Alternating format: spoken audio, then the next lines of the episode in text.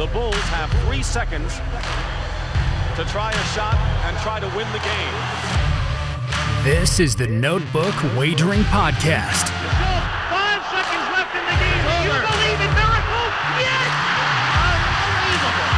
Coming to you from the betting deck, Don't believe what I just saw. here are your hosts,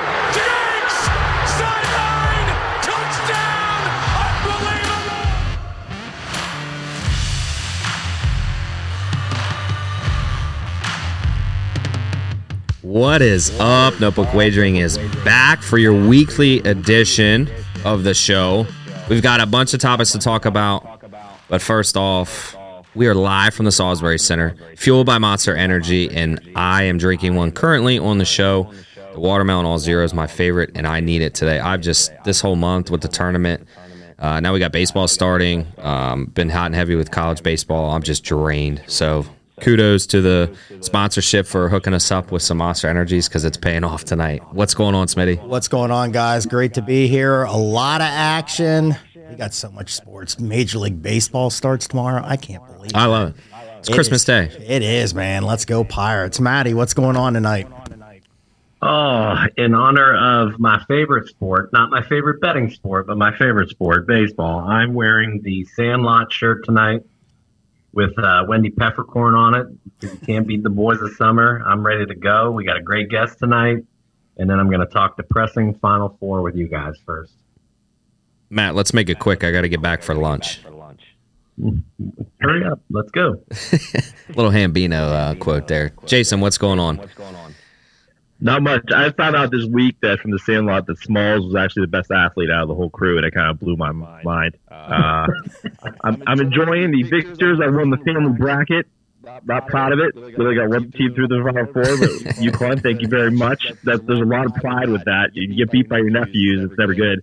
And uh, about to start the uh, thousand mile march. That is the Pirates baseball season. Uh, it could wear and tear on you as a Pirates fan when there was literally no hope at the end and um, still crying about losing my basketball coach at Penn State. So uh, yeah, it's been a great week.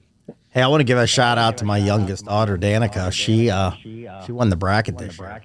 I feel like she, she wins horse races. she well, wins no, no, brackets. Dakota's the horse racing. Okay, She- Dakota. Dakota's the horse racing girl. I've trained her well, but Danica first first big win because she was always like in the basement, and uh, I needed Texas to win that last game, and it didn't happen. So she, which was good because I had Miami and a lot of bets, so I was glad that she won. So good job. Speaking of teaching her well, you actually taught me how to gamble. I, I must have been 10 or 11. We were, I got I'll never lot of- forget it. I got a lot of good quality Uh, traits in myself. We were at a preseason game. It was Ravens Eagles. Uh, T.O. was not playing. I do remember that. And because I was excited to see him get hit by Ray Lewis. And I remember going through the game, and next thing I know, Smitty says, this, I need minus whatever for the spread. And I asked what it was. And he looks at my old man and he goes, Hey, can I tell your son what a spread is? My dad said, I don't care. The rest is history. Here I am. And I, think I, and I think I won that betting preseason I think you did. football, man. That's where the action is. It went from asking my dad if you can tell me what a spread is to now we're hosting a gambling show. Now we're doing a podcast. Life, life's funny. I love it. All right, let's get right into this. I'll tell you where I have not been taught well was this basketball tournament. I'm kind of hovering the 50 50 mark, but as of late, I've struggled.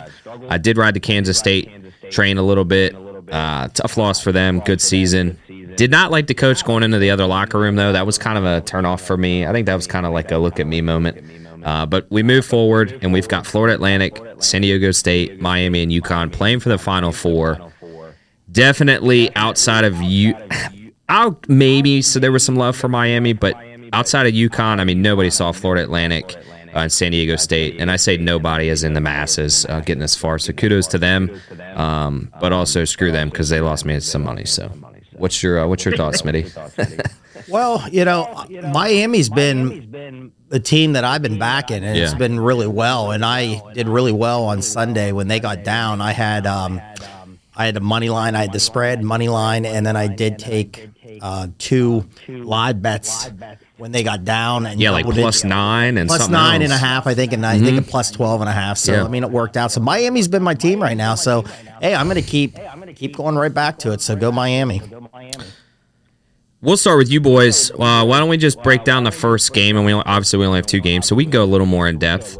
Um, let's talk the six o'clock game. And again, we'll start with you guys. Florida Atlantic and San Diego State. San Diego State a five seed, FAU a nine seed. Over under is 131 and a half, and the spread is San Diego State minus one and a half. Why don't uh, Jason? Why don't we start with you, and then we'll go to Matt. But give us your thoughts on that game, where you're leaning, uh, what the stats say. You're you're kind of the stat nerd for us. What you got for us? So yeah, no, I was just looking at that. Um, obviously, that's a low total to begin with. You- You're looking at like a game in the 60s with the 131 line. Yeah. I, uh, I got two models. One that kind of lines up with that, and the second one basically says it might go even under. Um, so that's kind of surprising. Not really. Both teams play pretty good defense. I think Florida Atlantic would like to push it a little more Sure. than San Diego State would. San Diego State's kind of got that big, just physically opposing lineup where they just grind on you, and uh, that's something the Florida Atlantic's have to deal with. It's a three guard lineup. They're smallish. I mean, they do have a seven footer, but everybody else is pretty much undersized, at least in this matchup. Um, so it'll be interesting. I mean, San Diego State's kind of, you know, we've people have picked them this far before, and they've kind of always disappointed. And Yeah. if you look at them out in the last couple of years, that's one of the reasons they were kind of taking the, the the shells for them because I mean everyone else is disappointed out of that league, and San Diego State was right there with them until this year. Um, so it's not completely surprising. They've had a good program, but um, I don't know. It's really tough. I mean, Florida Atlantic, you got to think that this when they went home after that uh, getting into the Final Four, it's probably been a really crazy week down in uh, Boca Raton. I kind of like the Aztecs here. It's one and a half. I think it's going to be a real low scoring game, and I think they're just going to grind on them. Maddie, what do you think? I'm going to go the other way. Um, I actually think, and here's my breakdown of it. Um, San Diego State has the NBA pro bodies. Florida Atlantic actually is pretty deep. They do have the big guy in, in the center underneath. They have the better guards, though. And when you look at the numbers, San Diego State is, I mean, they're holding teams to what, like 26% three point shooting? Unheard of. Dom- yeah, they're dominating on the defensive end. But are they really dominating? Are all these are these teams that they're playing just that bad at shooting right now? Now they're going to be in the big dome, which is always a problem. So the shooters better be ready. I think this. I mean, this is going to be, I think, low scoring where they have it. And if Jason says even lower, then go with it because, like we just, like I just said, they're probably going to shoot bad out of the gate until they get adjusted.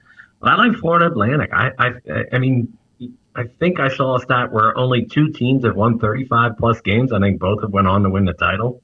So uh, give me give me a little bit of the odd numbers there. Good, Jason. So talk about three point shooting. So starting with Utah State in the Mountain West final, they held them to uh, 16.7 percent, 20 percent against Charlotte, 23 percent against Furman. And these are good three point shooting teams.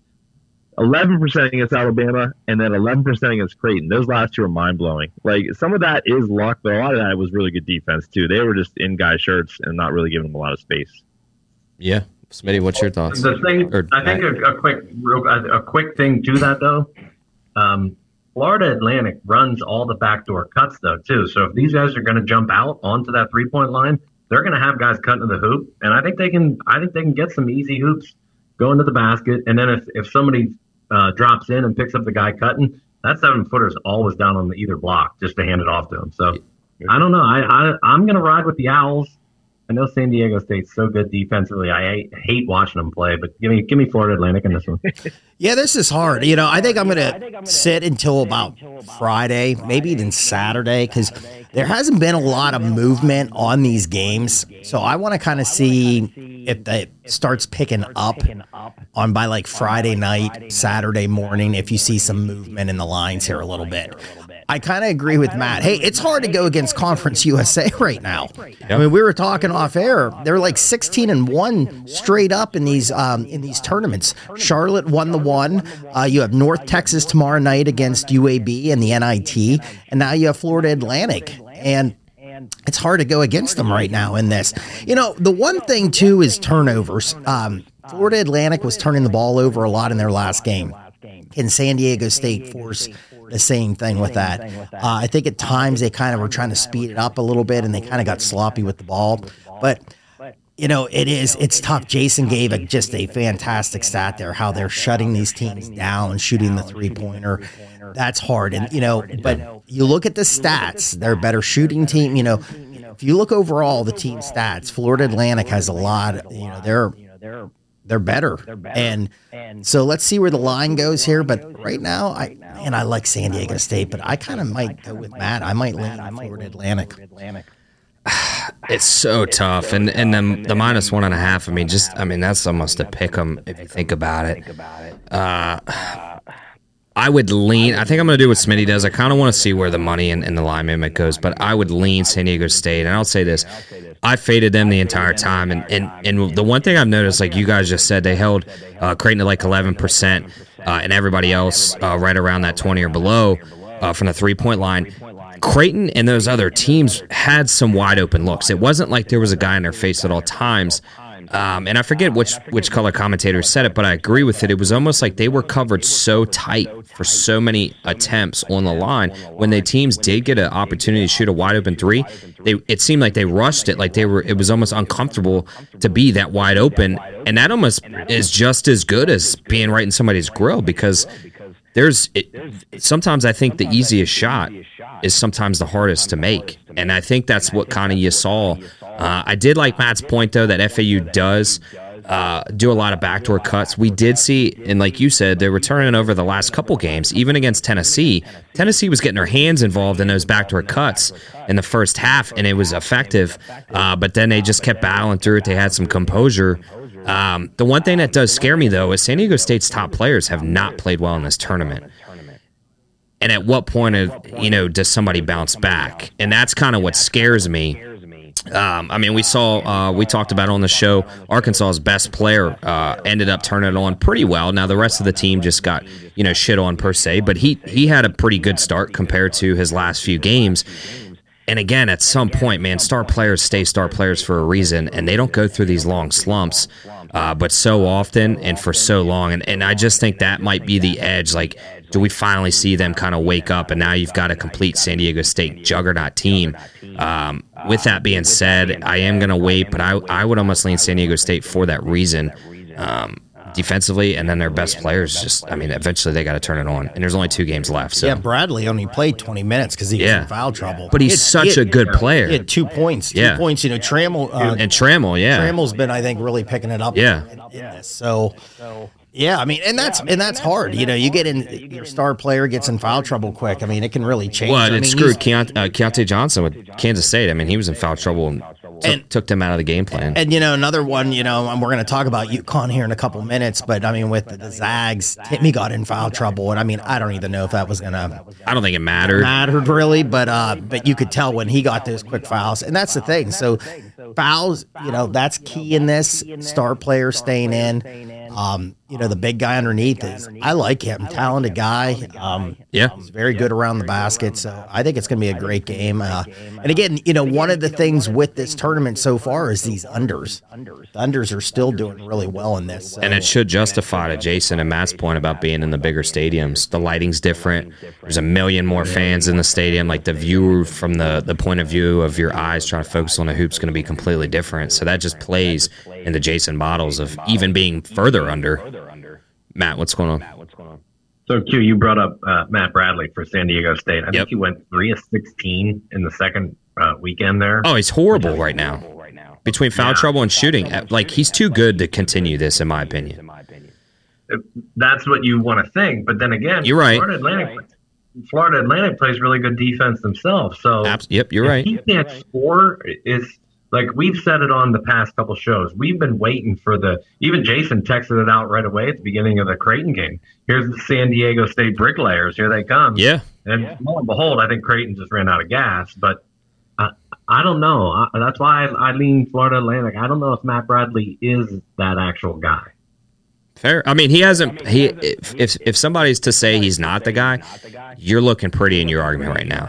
Uh, so there's definitely like you can see both sides of it. Uh, I wouldn't be surprised if he jumps out and has a breakout game, but I'm also, and to your point, like he is in a slump. I wouldn't be surprised if he stays in it, and then that obviously that bodes well for Florida Atlantic. Um, Well, I think if you would have said going into that game against the Blue Jays, if he was in foul trouble, would we be playing in the final four? They would have been like no chance, Yeah, no chance sure. at all. So I mean, it's amazing that they're here because he is their star player. Well, I think also too Creighton's uh, coaching and lack of depth kind of hurt them. You could just see they they kind of seemed to run out of gas late.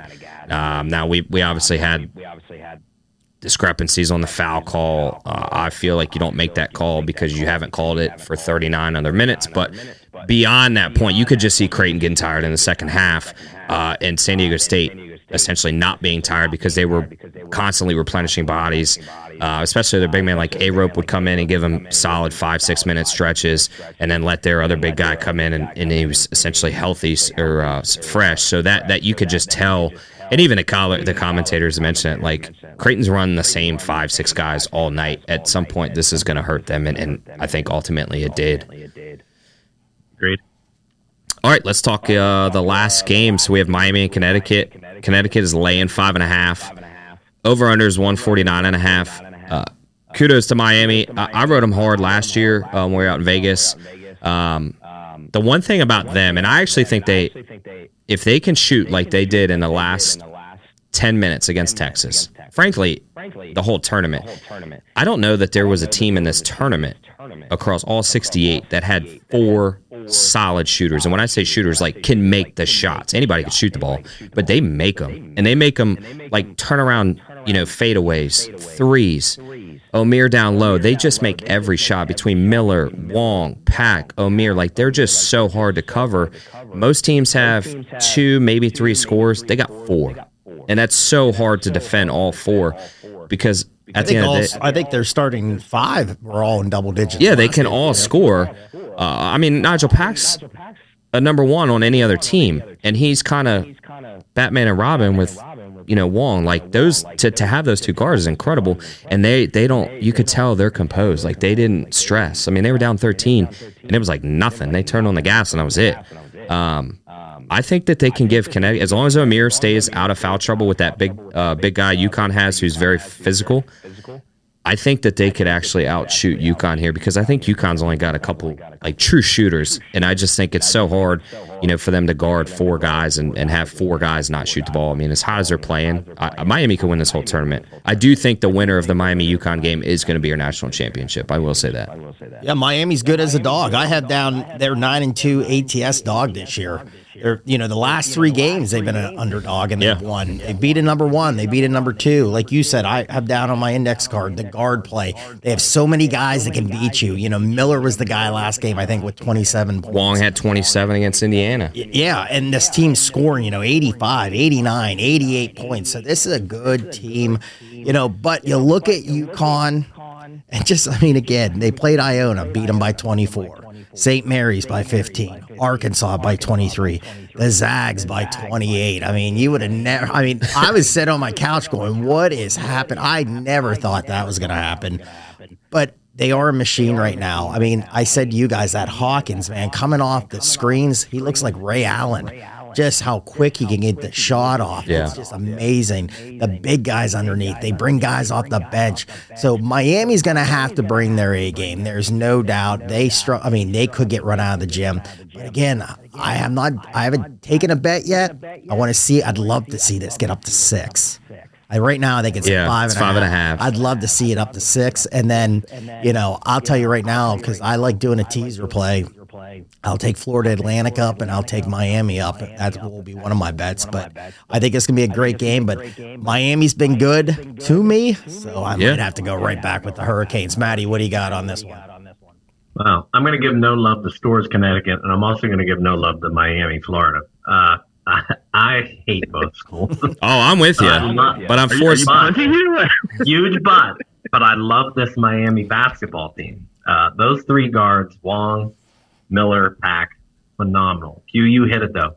If Norchad Omier can stay out of foul trouble, because Sanogo and the other bigs they bring in after him are going to test him down low all game. I mean, he's six seven. He does play like he's a six eleven power Yeah. forward. He's definitely undersized height wise, but he's so physically strong. He is, and I'm with Smitty though. I, I'm gonna roll, keep rolling this Miami team. I've already bet it. I, I took the points. I grabbed five and a half. I actually think the play here though is the over because Miami doesn't play really good D. No. Uh, Connecticut doesn't really play great D either, even though they have the shot blockers down low if you try to, to test them. But they love to run. They love to cut. They are they are a team that never stops moving. Like somebody said with uh, Hawkins coming off screens and whatnot, just pick and pop. They, they're constant motion and they're really good at distributing the ball. So I think this is an overplay, but I do like Miami with that that asterisk on Omier because if he gets in foul trouble, I think this one gets out of control. Yeah. Well, he's the only big that they have. And we saw that last year uh, when they played Kansas. The first half, they were in that game within a basket or two the whole time. And then uh, their, their undersized center, not Omier, I can't think of his name. He's not there anymore. Got real quick in foul trouble in the second half. And then he went out of the game with like 15 minutes left in the second half. And then Kansas said, all right, cool. Just kept dumping down, and then they ended up winning by like twenty something points. So that could be. Stats under here, but so we we use KenPom a lot, and uh, Bama was the number one KenPom team. They're out. Uh, Houston, the number two team, they're out. Number three was UCLA, they're out. So maybe those rankings aren't up to snuff this year. And guess who's number four? It's UConn. So uh, I mean, they are the top ranked team left. And but Q, I think you did nail it with an overall bigger picture. The this is the national title game. The winner of this game takes it all. I, I kind of wish that, and you would never know this, but I kind of wish they were opposite and was the national oh, title. Oh, absolutely. Um, yeah. Sorry, Jason. Go ahead if I stole your stats. Or No, not at all. I mean, it's it's tough because you look at the numbers and the model loves UConn, but man, it's like we talked about this. You, you can't kill Miami. like like you said, you got all the scores. Some one somebody's going to be hot, no matter all the four, and they have a really tough matchup. I mean, UConn's bodies actually match up pretty well. Like where they they play basically a four guy lineup. I thought Jackson, who was playing for them against these guys, matched up on Timme, who actually played really smart, even though Timme wasn't guarding him. Um, he's going to be a huge factor in this game because he's probably going to be the guy they're going to put on whoever's hot at th- that time and like to try to shut somebody down because they don't count on him for offense.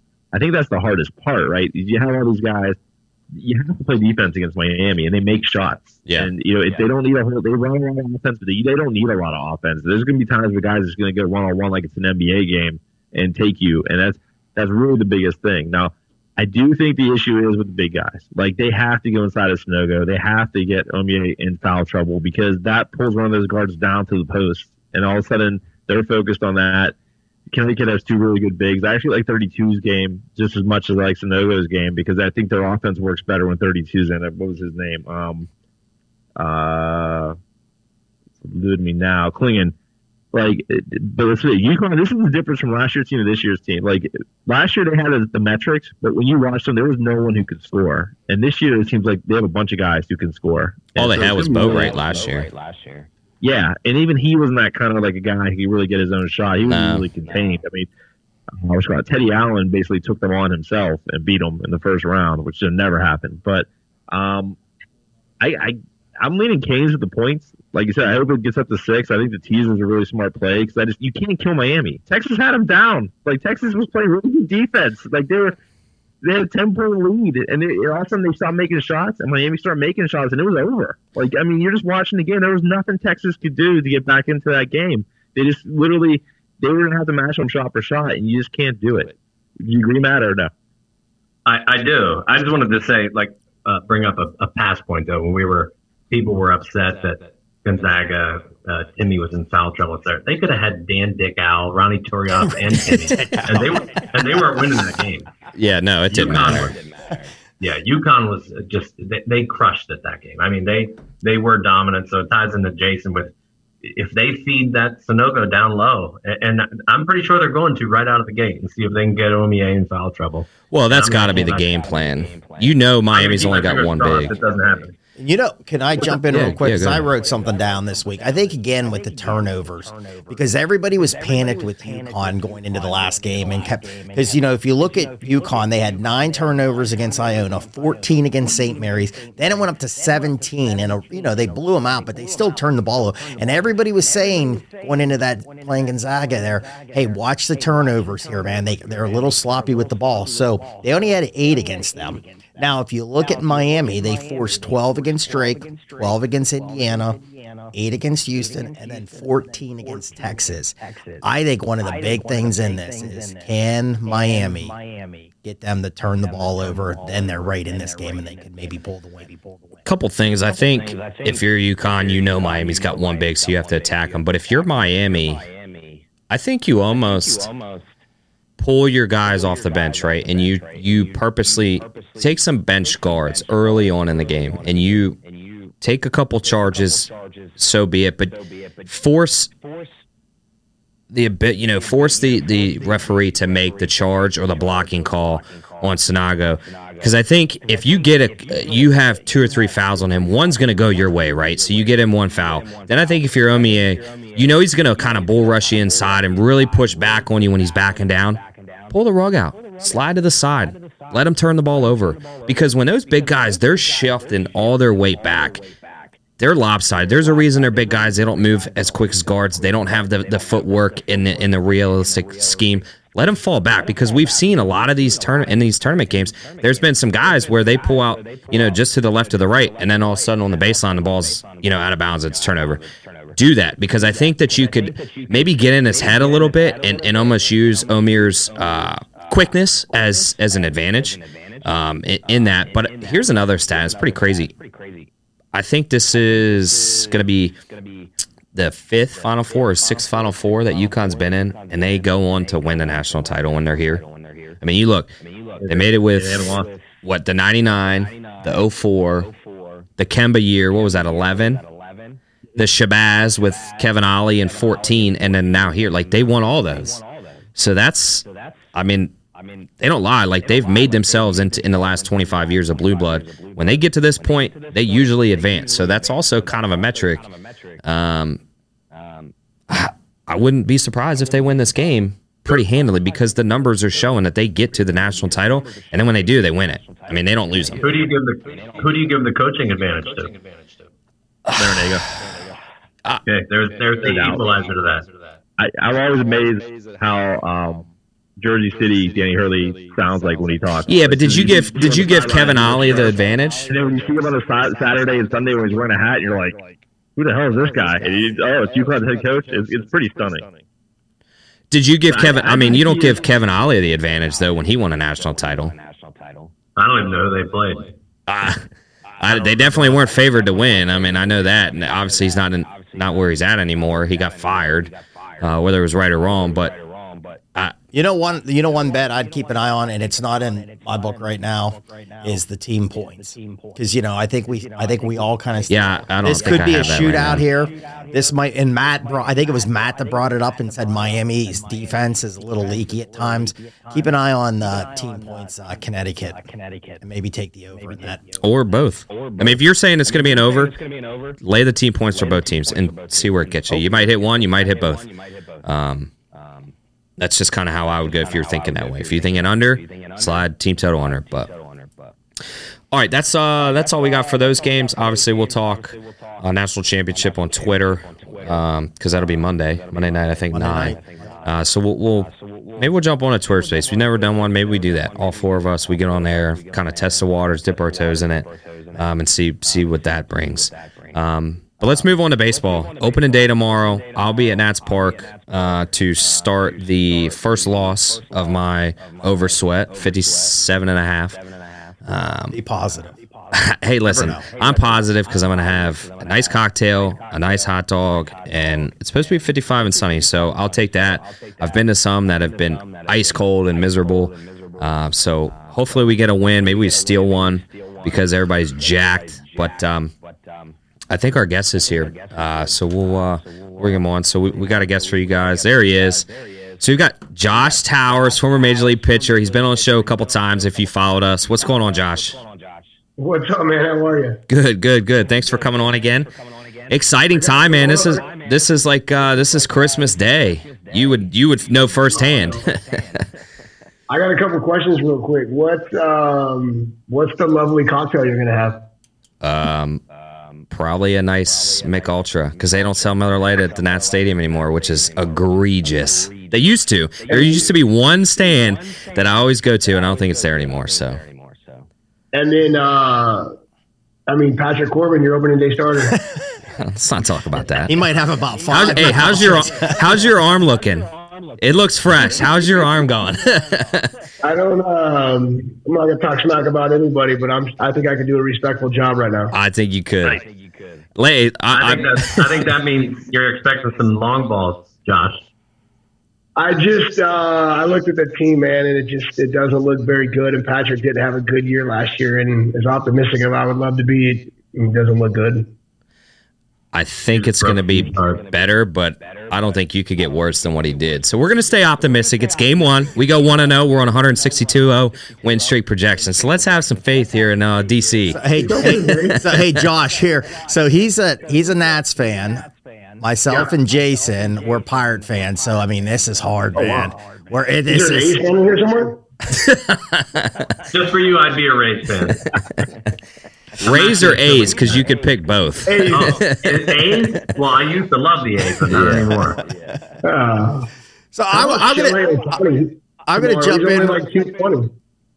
Hey, Josh, real quick. So, since it's opening day, I mean, you've been there. What is the overall feeling as a major league player? Just, uh, you know, maybe being a real young guy up in the show, or as you get older as a veteran, what's the feeling of opening day?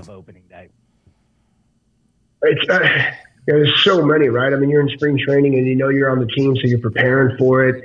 Um, spring training becomes preparation more than anything, and opening day, like obviously it's real. So it's like it's hard to explain because you don't look at stats as much, but then you know your your entire contract and your season is, is based on and predicated around it. And it. It's nice just to get back and have some meaningful games to it. With that said, when you're on the cusp or young, and I've been there a few times, you're trying to make the team, and spring training becomes very stressful, and you don't even you don't even process opening day until tomorrow when you're running out the red carpet or whatever it is if you made it. Like it's not even in the in the sights. I mean, there's guys that just found out today or late last night that they made the team that couldn't even prepare for anything, right? So it's such a it, it just depends on your place, but when opening day is here, it, it, the excitement it doesn't really. I mean, maybe the postseason excitement, but it doesn't really get better than all the fans back. Everybody's ready for baseball. We got six months of a good time getting ready to happen. It's it's I don't know. It's about as good as it gets, right? Do you think, just to piggyback on that question, do you think guys come in loose or, or nervous because it's the first game? They don't want to start the season on a loss. Uh, it's not so much a loss, right? I mean, every day we're doing whatever we can collectively as a team to win. Sure. Um, but we also know that like you're gonna lose games. I mean, we used to have things with the Orioles, like if we went. I mean, I guess with the Jays, it was like let's just try to win each series. And with the like Orioles, it was something like I remember something like if we go 11 and or 12 and eight every 20 games. I mean, at a certain point, you're so far above 500, you're in a good place, right? So you try to really minimize what you're what you're trying to accomplish. I mean, sweeping people is not the reality of, Sure. of Major League Baseball, but it's a goal. And everybody collectively, I want to do well today. I'm the starting pitcher. You want to do well tomorrow. You're the starting pitcher, etc. But it's just really, it, it, it, it. I mean, who are you and where are you at in your career? You're a young kid making your debut. You want to go four for four. You're a veteran who's established. If it calls for moving a guy over, that's what you're going to do. If it calls for trying to get a ball up to drive him in, that's what you're going to do, right? So everybody's situation is different based on where they're at. Yeah, I like that answer. Yeah, I like that answer. Josh, I'll go real quick just because you brought up the Jays. Yeah. Are the Jays who basically stacked their pitching this year, in my opinion, anyway? Is this the year they're going to topple the Yanks and the Rays and, and finally take this division, or no? Listen, Tampa. Tampa's done a good job. Kevin's done a good job, but it's you're asking a lot, right? You're asking a lot of that bullpen who's all going to get hurt, and then you got to replace it with an entire new bullpen, and they're going to get hurt, and the other bullpen comes back, and it's, it's, it's a tough game that he continues to play over there when you only got like one or two starters who never go past four innings. Um, I like Tampa; they're always going to be in the game because he's very intelligent, but I just don't know if they have the firepower to go the full season to beat what these two teams are offering. Toronto needed to add that pitching. They needed Yusei Kikuchi to have the spring training Yusei did. Um, hopefully, Yusei believes in himself and carries that over to the regular season because he's as good as what we saw. I've seen this kid for years and in Japan. And then they added some other guys. Alek Manoah's, I mean, at West Virginia, we knew he was going to be the guy, right? And then Bassitt's, you know, he'll have his bad games, but he's consistently good and gives the team an opportunity. So, I mean, they added what they needed to add to help that team. The bullpen has to do their job. I think the offense is in a place where they they're solidified Major League Baseball players. Um, so I think they're the contention should be there the entire year. I mean, I, I if they win it, I'm not going to be surprised. I mean, it's tough to pick over the Yankees. I don't think Boston's in play, but the Yankees are starting with what Severino and Rodon on the shelf, I believe. You have guys like Brito and some other guys that can step up. Do we really think? And uh, again, no disrespect, but anybody can do anything once. Do we really think Nestor Cortes is going to be that guy again next year? I don't.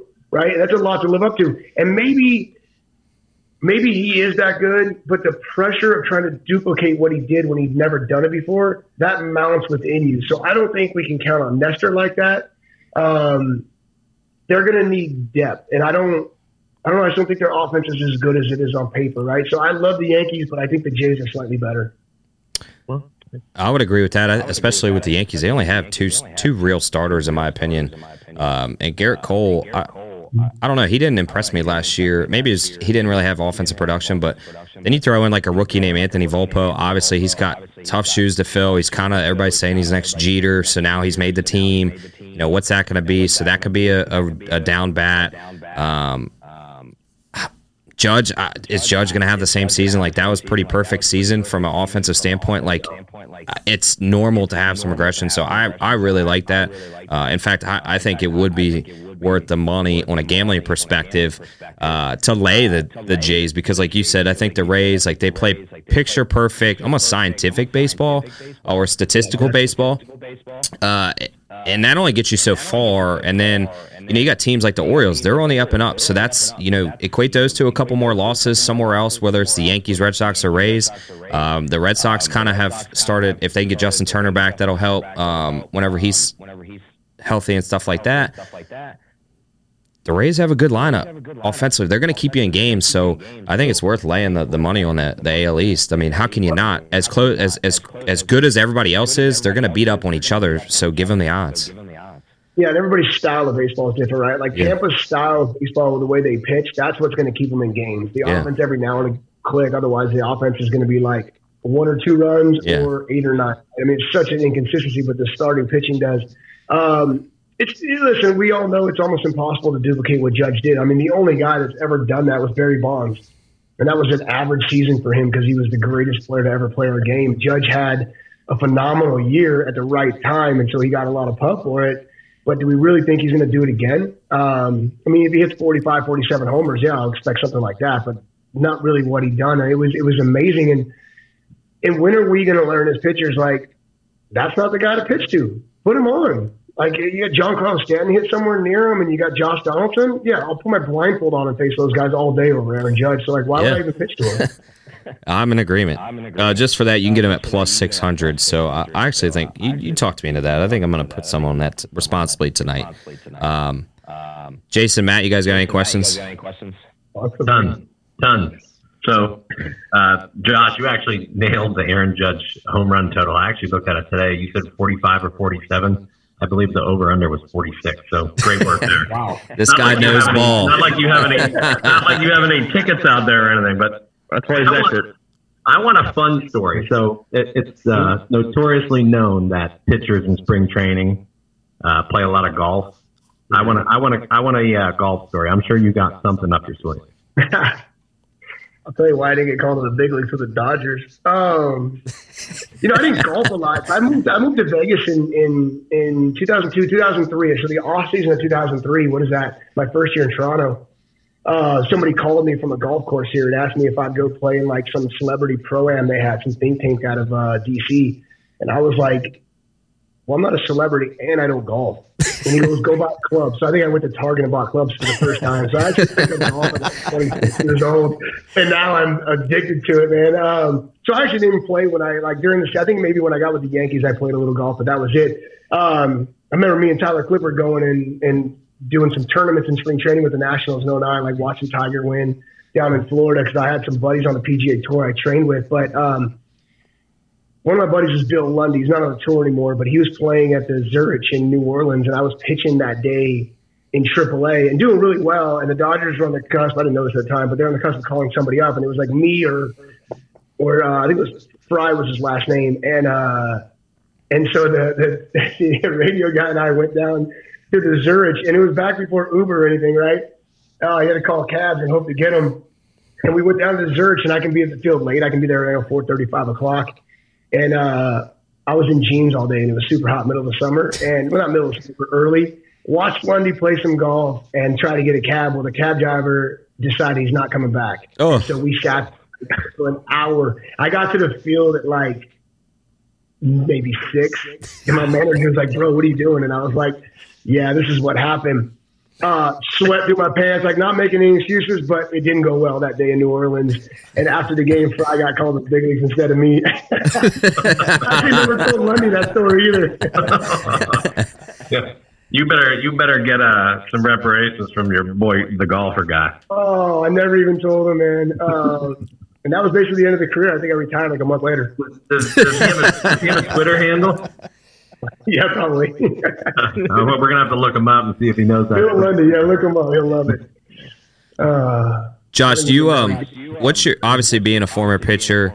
Uh, we saw Scherzer try to play the game of like the quick pitch, and now it's going to be considered a balk. What's your um, w- one? What's your thoughts on the pitch clock and and well, the pitch and batter clock? But then two, like how do you think that that those two clocks are going to translate maybe into more overs or unders in a game? Uh, what's your thoughts? Unders. unders. Uh, hitters are going to hate it. It's so bad for hitters. Um, hitters need to be, they need to take their time. They need to process. They need to think about what I did, what I'm going to do, what I did last about, what I did last series. They need time to process and get into that rhythm. This doesn't allow that. Uh, when I was with the Orioles, I told the story a few times. When I was with the Orioles coming up, Syd Thrift, our, our director of player development, had this thing he called the 12 second rule. And what they said was, is let's say you're up and I throw a four seam fastball down and away and you swing and miss. If I can repeat that pitch within 12 seconds, the chances of getting the same result was like 95% or something.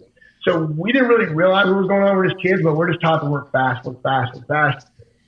And it just rushes hitters. The human tendency is to react. Um, hitters' tendency is to swing. It's not to take. And so when you when you factor in a lot of different things, when a hitter feels rushed, he's going to swing every time. You know, we used to sit there. I know Mike Dunn, lefty, uh, Dunner would do it the opposite of me. I would sit there and wait for hitters. I would hold, I would hold, and any hitter that would take his hand off to call time, I would time that in my head, and then I would sit there and hold, hold, hold. And as soon as I hand, saw his hand come off, I would throw a pitch to where he couldn't get the time, but he'd feel rushed and he'd swing every time. Dunner did the opposite. Dunner would sit here and watch him and count, uh, and then he would go time. And as soon as he got time, he would count that in his head. So he went the opposite effect. But as soon as a hitter feels rushed, they swing, and this all this is doing. It's it's you're causing me to work fast, which I do not need to take my time. Anytime a pitcher goes 25, 30 seconds, we get rocked every time, anyways. And my defense is on their heels. Hitters get time to process. It's bad for us. And so when you see hitters or pitchers work fast, the game's always better. Our bad days aren't as bad. We're always going to be more successful. Um, and we're seeing that. Like, look what happened when those hitters got rushed. But Max was the, the great, right? He was our example he sits there and he manipulated the rules on many different levels. But Max goes, I'm going to hold until you call timeout because you get one of disengagement. So he holds, and the guy calls time. The other thing factoring in is the runner. The longer I hold, the more the runner is going to get heavy. The hitter's hands are going to get heavy. The more they're in a bad position. The runners aren't going to steal when you get flat footed, or they're going to jump because they're ready to go. The other thing about holding is it causes me to breathe. The more I breathe, the more I relax, the better position I am to throw strikes this clock is, if used correctly, and starters will do the best with it. If used correctly, is such an advantage for pitchers. It's crazy. So I think we see less stolen bases. I think we see um, we're going to see like hitters get frustrated and not know how to take the time back. We're going to see pitchers relax a lot more because it's like, oh, you got 15 seconds. What do you mean you can take your time? Well, I'm going to get on the mound at 15 seconds and be ready. And so whatever the hitter does, it doesn't matter. I need three or four seconds to be relaxed. It's not like come set go, come set go. This is such a good thing. I remember like I was in Toronto. I don't know if I told you guys this. I was in Toronto, and you know Derek Jeter, uh, Nomar Garciaparra, all those guys, right? These little things they take forever. Oh, yeah. Derek does that. He calls time, he digs in, and he does this for an hour. And we just sit on the mound and we just let him do his thing. And so that's what most hitters do. And I remember one time in Toronto, I was pissed off, and so Derek, and I love Derek, don't get me wrong, but he was up and he was doing this, and I was pissed. I just walked off the back of the mound and sat down during the game. and the umpire looked at me like, What are you doing? And Derek kind of stopped and he's like, Josh, what are you doing? And I was like, And I just sat here. And then finally, the umpire kind of stepped up and he's like, Josh, what are you doing? And a lot of curse words later, I said, get when you want to get Derek in the box, you guys let me know when you're ready. Derek, you let me know when you're ready, and when you're ready, I'll be ready. But until then, I'm just going to wait. Take time, do what you got to do. And I just sat there, and so Derek, Derek just jumped in the box and went like this. And so I jumped on the mound, and he grounded out the second base. I love that. We have to find footage of that. That's priceless. Well, the problem is, is the next at bat. The next at bat, what did he do? Took forever. Took a sweet time, and I sat on the mound and I allowed him to take it back, and he got a base hit. And it just teaches you. It's like taught me so much, but like he wants to get into his rhythm. I want to take him out of his rhythm. That's really the game I'm playing on the mound, anyways, in in some little format. And all you did was just give me the the ticket to do this whenever I want on the mound. And what is a hitter going to do? What are you going to do? I can step off twice. I can pick off twice, whatever it is. You can only disengage once. Right. And so once you get in the box, like Max showed, once you get in the box, like that hitter that in spring training, he put his foot in and he saw Max ready, and he was just like, "You got to be kidding me!" And he knew as soon as he put the other foot in, Max was going to throw. He's not ready to hit. Will it be that extreme? I don't know, but it's not good for hitters. No, that was well Real said. quick. That was well said. It was well said. Real quick on to that though. So it's the 15 seconds for the hitter. Mm-hmm. How are how are third base coaches going to actually relay any kind of signals into these guys? But I guess the, the whole caveat to that is, are they actually even relaying signals into these guys? Is there even? I mean, bunts out. Nobody bunts, so we, we can eliminate that. Is, is there actually still signals being going getting Mm. thrown to hitters? Yeah, there, there is. Yeah, I, I would love to say we have earpieces in now, like the catchers and pitchers get, which is dumb, but they don't. Yeah, no, there still are signals. Um, it, I, I, again, I just I look at it from having experienced that my whole life and what it does successfully for us. Uh, It's such a bad thing for baseball. It's not good for our game. Major League Baseball, like I, always talk about, you're trying to speed up the game because you got us sitting in the stands drinking. I'm not drinking a Mich Ultra, but drinking beers, looking on our cell phone, which I have access to the entire world right here. And you want me to focus on this game that has action every limited. So unless you know the game from the inside out or love baseball, you're not going to be tuned in every two seconds. It's not like hockey. I go to the Knights game. It's 20 minutes of this back and forth. You don't even have time to look at this thing because the action's nonstop. Our game's different. So there's different ways to keep me engaged. And you want to to get me off of this in the stands. So you're going to speed up the game, change the rules, add a shot clock. You're going to do things that aren't good for our game just to try to get me undistracted from my phone. We can't go to dinner and have people undistracted from their phone. But you want me to do that at a mate. Be happy that I bought the baseball package. Be happy that I'm in the stands. Be happy that I'm having a beer and some hot dogs, and stop overly trying to change the game to where a part-time fan is somebody you're trying to target. Like it's just not good for our game of baseball at all. I'm Well, with you. I actually yeah. want to go to a game and I actually have it go into extra innings. I'd, I'd love to see more baseball and see the craziness that goes on in extra innings. And then I'd love there's to that, see, right? What if I'd love to see a, a position player come in in the 13th and have to throw two innings. But Yeah, uh, yeah, these love to go people, the yeah, these people who want to who want to speed this up, I just I don't get it. I'm in your Pete, I'm in your Pete Rose. Pete Rose said it best to me. He's like, he always said, like, if you want to break my hit record, you might want to have some extra inning games. You might want to have 17 inning games and get a couple extra at bats because if you don't, you're never going to get there. But we took all of that away. Right? We have all these records that are never going to be touched ever, Ever. again, and now we're we're changing all these rules, but we're comparing generational stats, which is impossible as well. And so you want to I don't want to say anything rude because he's the nicest person on planet Earth, but Scott Rolen just win the Hall of Fame. He his career numbers aren't Barry Bonds one season. They're not Frank Thomas's two year career, right? Like they're not even comparable. And so well, it's not to say Scott Rolen maybe wasn't a Hall of Famer, but don't look at stats and put Scott Rolen in the Hall of Fame when I'm looking at Frank Thomas's stats and I'm looking at all these other guys' stats that are off the charts next level. Like we can't do that anymore. You can't compare these people. It's not comparable because if we're going stat based, Scott Rowland had what 1,800 hits or something. Like had RBIs over 100. I don't even know if he ever did. Like it's not. So then all of a sudden he's a really good third baseman and his glove was great. Um, like it's just we're we're we're we're changing too many things. That's not just factoring to the game on the field. It's factoring to so many other things. It's just not good. Well, I think you have to break it into eras, like the steroid era, the the pre 1980s, whatever. You know, now the modern era of the new rules. Like you've got to separate it and almost chapter it. You still, and then and it's just this crazy stats like who has the most complete games since I think 2007. Roy Halladay. Roy's not even with us anymore. Yeah. Right? So, like, uh, yeah, we have to break these things up. It's impossible. Hey, here, you just you actually walked into something I just wrote down. I was going to touch on the pitchers. Do you know how many complete games there were thrown last year? I just looked it up. Well, I don't know the exact answer. I want to say two, but I want to say I, I looked at the Brewers. Like I think it was a year before last. And last year, I looked at the Brewers, and they had like one complete game in like five years or something. It was something 30, 35 is what I saw for last. How about this? This is this was my point to the playoffs. I'm glad you said that. This is my point to the playoffs. So I'm a starter, right? And I have my relievers. I got to let you guys do your job if we're going to be the best version of whatever team we are. So all of a sudden, Seattle gets to the postseason, and instead of trusting their bullpen, we bring in Robbie Ray to pitch the ninth inning. Okay. Do you know how many complete games Robbie Ray has in his career? Do you know how many times Robbie Ray's pitched the ninth inning in a Major League Baseball game? I'm going to guess zero. Yeah. Zero. Now you're going to put him in the bullpen in the situation he's not prepared to do. He doesn't have this time to prepare. He hasn't played catch in four or five hours, maybe six hours.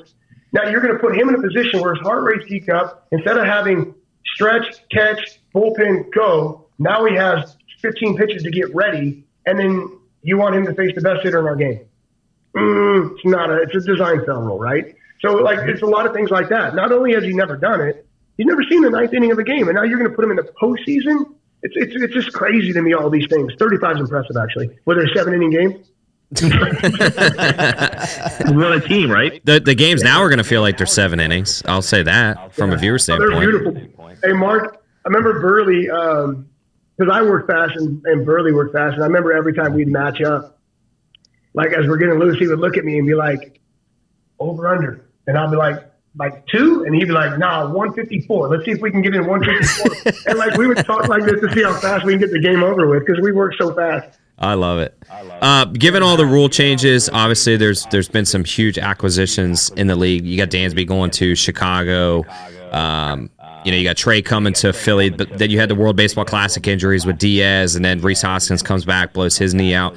What are maybe some teams um, that you're looking to do maybe better than expected, or you know, on the rise? And then maybe what's a team or two that you know now, whether it's an injury or just lack of roster build or whatever, you're looking to kind of have a down season from a betting perspective, like over under wins, I guess.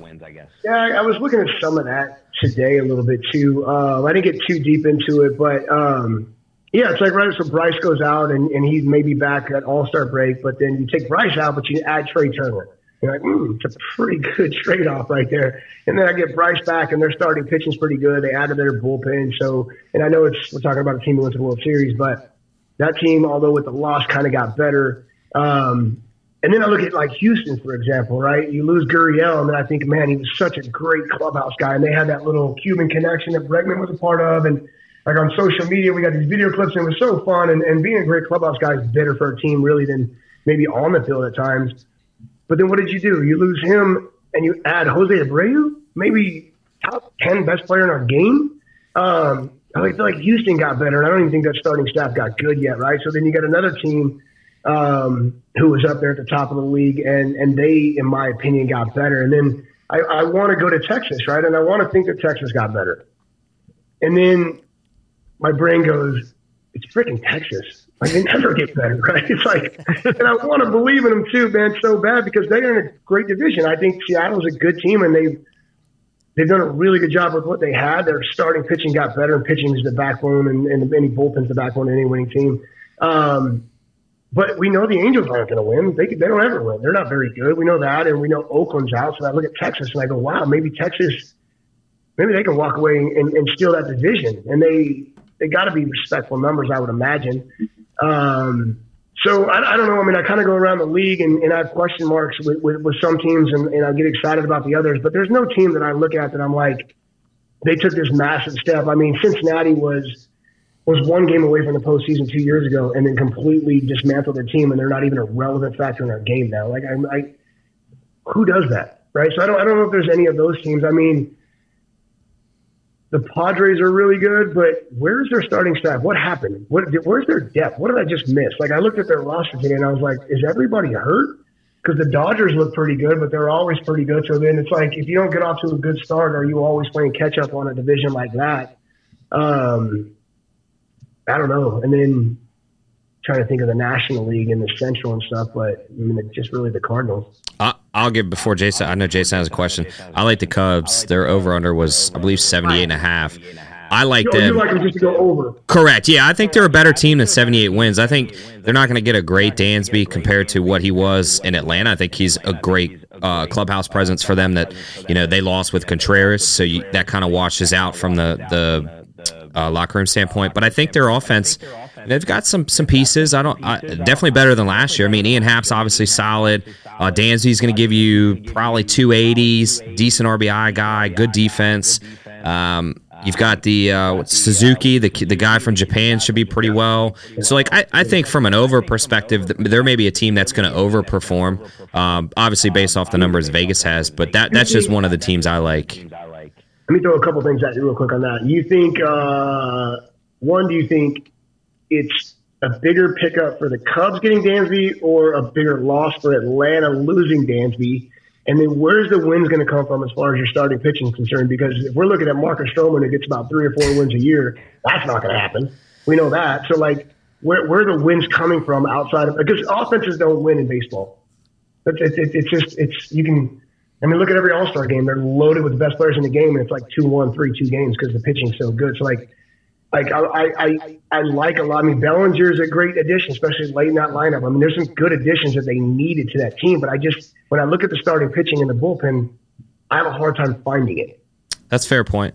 yeah, definitely fair. I mean, I think obviously offensively they got better. They're going to beat up on the Pirates, so give them Oh, I don't know about that. you know, give them ten wins. Like I, I, they're gonna they're gonna play the Nationals. They're they're definitely better than the Nats. So there's some wins. You know, the, I haven't looked uh, deep into them, but I I just think they're more of a 500 team than than under 500 because they did get better than last year. And last year, towards the second half of the season, they actually were above 500.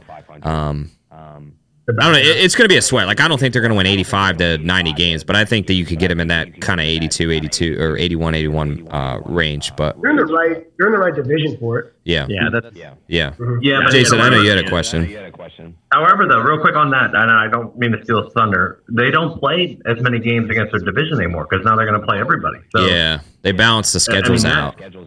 Yeah, that uh, that that lineup I just looked is uh, Stroman, Hendricks, Smyly, Yeah. Steele, and Jameson Taillon, And Steele's probably the best one. and he's their and he's their five. Yeah, Mm-hmm. Taillon had a good year. Like Yeah. he needed that. He's always been good. Stroman again, he's just if you look at his numbers, it's just not the guy. yeah, His ERA is good, but there's no wins. And in the big leagues, it's just about winning. I mean, th- th- that's just the fact. I mean, paying twenty million a year, you might want to win some games. It's like Nathan Eovaldi. Again, talking about Texas. I look at Nathan and I'm like, all right, he's legit, but like, look at his wins. How many times has he won double-digit games? It just doesn't happen. So it's like, Yeah. where the like, is he going to go deep enough to where I gotta, I can piece my bullpen, or or is he going to go four and five, and my bullpen picks up the second half of the game? And and that's my whole thing about about those guys. Smyly's fun. true. But he's like me. He's either on or he's going to get rocked, right? So how much reliance do you have on guys like me and him? I love that. You just talk so candidly about yourself. we all want to think we did good all the time. But it's not reality. so. Could the Marlins have been that team if they were in the Central? Glad you said that. That team surprises me. Like you look at that rotation, I'll put that rotation up against anybody in baseball. And if you look at what Cabrera did, is it Cabrera? What he did after Sandy Alcantara, every game last year, the second half of the season, like if you bet him first five, you own a house right now. Because it was five innings, one hit, no runs. Five innings, two hits, one run. It was it was unbelievable. And so that rotation and then that team, I feel like has enough pieces in the right place where they're going to be in most games. I think they got off to a bad start, and Jeter's whole "you didn't put no money back in this team, so I'm out." Um, I think Kim has done a good job this year with the team, and so like I think that's probably the biggest sleeper team in the game. well, they get Jazz Chisholm I back agree. too. Josh, the I, division's the only problem because it's so good. Josh, I got one more for you here. The World Baseball Classic. Are you a fan of it? Because, you know, it's at a time right before the season. The Mets lose their closer for the year. Um, you know, with a really just freaky like situation, they're just jumping up and down, and he just blew his leg out. So, Astros lose their second baseman for a little bit. Uh, are you a fan of the World Baseball Classic? Oh, and if you are, would you maybe change it at a different time? Uh, so remember Kendrys Morales hit that grand slam, that walk up with the Angels, and he jumped up at home plate, celebrated, and blew his ACL out, missed it. I mean, it's very silly. You don't know when injuries are going to happen. They're usually non-contact anyway, especially something like that. Um, the World Baseball Classic, to me, outside of Little League baseball, is the best version of baseball we have on planet Earth. To me, I think the classic I love is that. the absolute best thing. Uh, what the fans did, like you saw, ninety-seven percent of Japanese households had the games on. That was crazy. It's uh, like it's it's what it means to the world. Our game is not an American sport. I mean, it is, but it isn't. It's it's a world sport, and for all of us involved, and probably you all as well, like look at opening day roster. It's probably 50-50, like from from the states or not from the states on opening day rosters for cross Major League Baseball. And all of our friends are from all over the world, and there's a reason I root for Venezuela because of a lot of people that I know in Mexico as well. And and every style of baseball, Dominican, Puerto Rican, it's all different. Japanese styles are different, and and you uh, speaking of advantages, you learn tendencies on where people are from in the country and how aggressive they are to play the game. And so when we watch it, man, it's just like, or when I watch it, it's it just takes me back to to like the sacrifices these guys make in Cuba to come play to get here, like the, why some of those guys didn't want to play on the team, and it takes me back to being in Mexico and watching my buddies and, and understanding like we better get on the bus in some of them cities, right? Like you just you don't mess around, and and and again, it's it's. I I just loved it. I thought it was the best version of baseball. It's the only time we can play it. There's no other time we can play it. And you saw, especially when you see our American boys appreciate as much as they do, that tells you how important it is. Yeah, I mean, you saw Trea Turner say that was the biggest hit of his career. Uh, in that moment, to hit that that go ahead home run. Um, one player I wish that would have played in it. I've grown a, a big fan of him uh, because the starting nine for Barstool was Jake Arrieta. He had an offer to play for, I believe, Puerto Rico. Um, and he ultimately turned it down, but I, I think that would have been awesome to see him come out, maybe come out one more time out of retirement to kind of play for that. Um, so maybe maybe we can get him to come out. Uh, it's what every four years, so he's probably not going to come out. But that would have been cool to see him. I, I, I've always been a fan of Arrieta, and that would I think that would have made him a lot better. Uh, but outside of that, I think, like you said, probably the best product of baseball that we see because in the Olympics you don't get that. I mean, it's so overshadowed by every other sport that's going on at the time. To to have that focus, uh, I think was incredible. Um, but as we're wrapping up, do you have anything you want to plug in, or what are you working on? Anything like that? What's going on out in Vegas? We're throwing up more spheres, spheres and buildings and uh, a lot of cool stuff. No, man, like I just do part time stuff on VSiN. Just got normal jobs here in Las Vegas and uh, just try to be a baseball fan. Josh, Learning to play golf is Josh, not I'm gonna- normal. Josh, I'm going to put you on the spot real quick. Um, you're a California guy. Uh, A little bit of trivia today. Who is San Diego State Aztecs all-time assist leader in hoops? It, he's a baseball player, so we'll see if you can dig this up. Tony Gwynn. Did Tony go there? It is. No, is it Tony? It is. Yeah. The only reason I wanted to do that too is I want to get we want to get your pick on the uh, Final Four. Who do you got? Who do you got winning it all? Can I uh, skip? Here, my girl and I have something where you get one skip a day on a question. um, here's my here's my follow up, and then I'll answer that question. Who's in it? Ooh, Lord. Well, maybe Josh has been watching the XFL. He doesn't know. So. Josh, yeah, you've been watching XFL. I got plays for you, so I that's a fair point. Yeah. Hey, get that team. By the way, get that team in a better stadium out there because that is some hot garbage. You, they got to do better in Vegas. The Vegas Vipers are playing in like a high school field.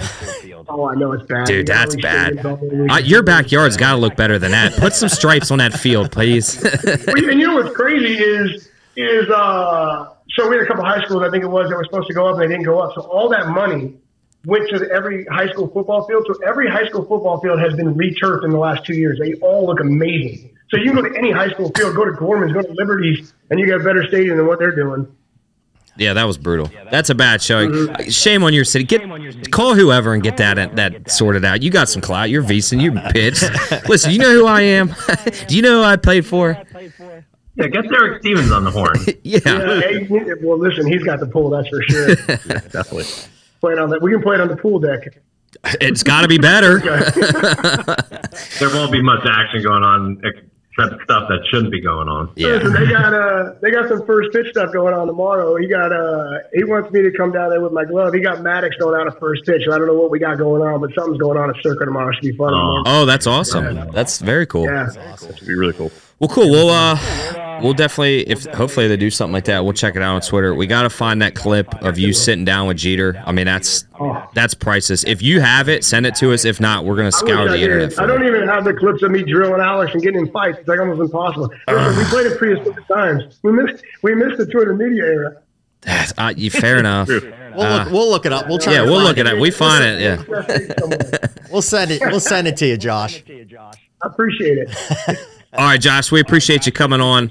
Uh, we're gonna wrap it up. We'll, we'll definitely bring you on uh, throughout the season. We love the story time, and uh, we'll, we'll kind of we touch base now. We'll see what teams are doing, and, and we'll go from there. We'll ride this whole season together. Appreciate you guys. So, all right, thanks, Josh. Appreciate it. Josh. Yes, sir. Take care. All right, boys. I mean that that kind of wraps up the show. I don't have anything else. Do you have anything? No, he's just Boys. he's fantastic. We got to get him Yeah, on a that's- lot more. That dude can just talk. I know. Stories. I love it. He killed he ki- kills some time, but they're so like you're locked in. It's hard to. Can you imagine if you can you imagine if we got him and Sean Casey on together, spitting out stories left and right? What you need to do is next year when you go out to Vegas, is just meet up with Josh and hang out. I didn't know he. I didn't know he lived there, or I definitely would Yeah. have hit him up. Dude, I might that would going be- back so Yeah, there you go. I'd pay twenty dollars at Stadium Swim. We'd get a cabana. I'd just be like, just, Just let's go, let's stories- talk. We're gonna gamble and we're gonna talk. Yeah, that'd be the best. All I have to say is go Pirates. Let's raise the Jolly 100 tomorrow and get a big win. That's all I want to know. I'm gonna I'm gonna just give out my uh, over team total. I'm Yeah, good. with the Yeah, Tigers. yeah, yeah. Over Tigers. Uh, okay. I, I mean, 69 and a half. So Yeah. pretty Yeah. low, pretty low. I gave out over 78 and a half Cubs and over 57 and a half Nats. I'll post mine tonight. I took uh, over Pirates and not a rip on Matt like I told him last night, but I took the under with the Phillies. So I'll post that tonight. Oh, tonight. geez, don't be sensitive. Jason, you got anything before we wrap it up? Such a nice guy, Jason. Such a nice guy. Jason. I, I think I'm going to fade the Yankees, actually. I was looking at when we were talking about them. Uh, I think their total right now is 94 and a half. You look at that starting lineup, everybody's over 34 years old. That's amazing. That's the oldest team by far in baseball. And guys get hurt when they're that old. So Yeah, that's true. That's true. All right, boys. We will uh, wish the Nats a curly W tomorrow. The Pirates, the Phillies. Let's hopefully we we all get wins for our team. We all get a win closer on the uh, the overs and uh, our plays again. They'll be on Twitter, uh, on our personal accounts as well as Notebook Wagering. And uh, this is the start of baseball, so we're getting ready to hammer it. We've got Final Four coverage. Again, we'll be posting all that stuff on Twitter. Um, we, we'll figure out maybe we'll do a Twitter space for the national championship, kind of dip our toes in that. And uh, as we always say, bang your bookies. Thanks for listening to the Notebook Wagering Podcast. Make sure you subscribe so you don't miss any episodes, and be sure to follow at Notebook Wagering. Until next time.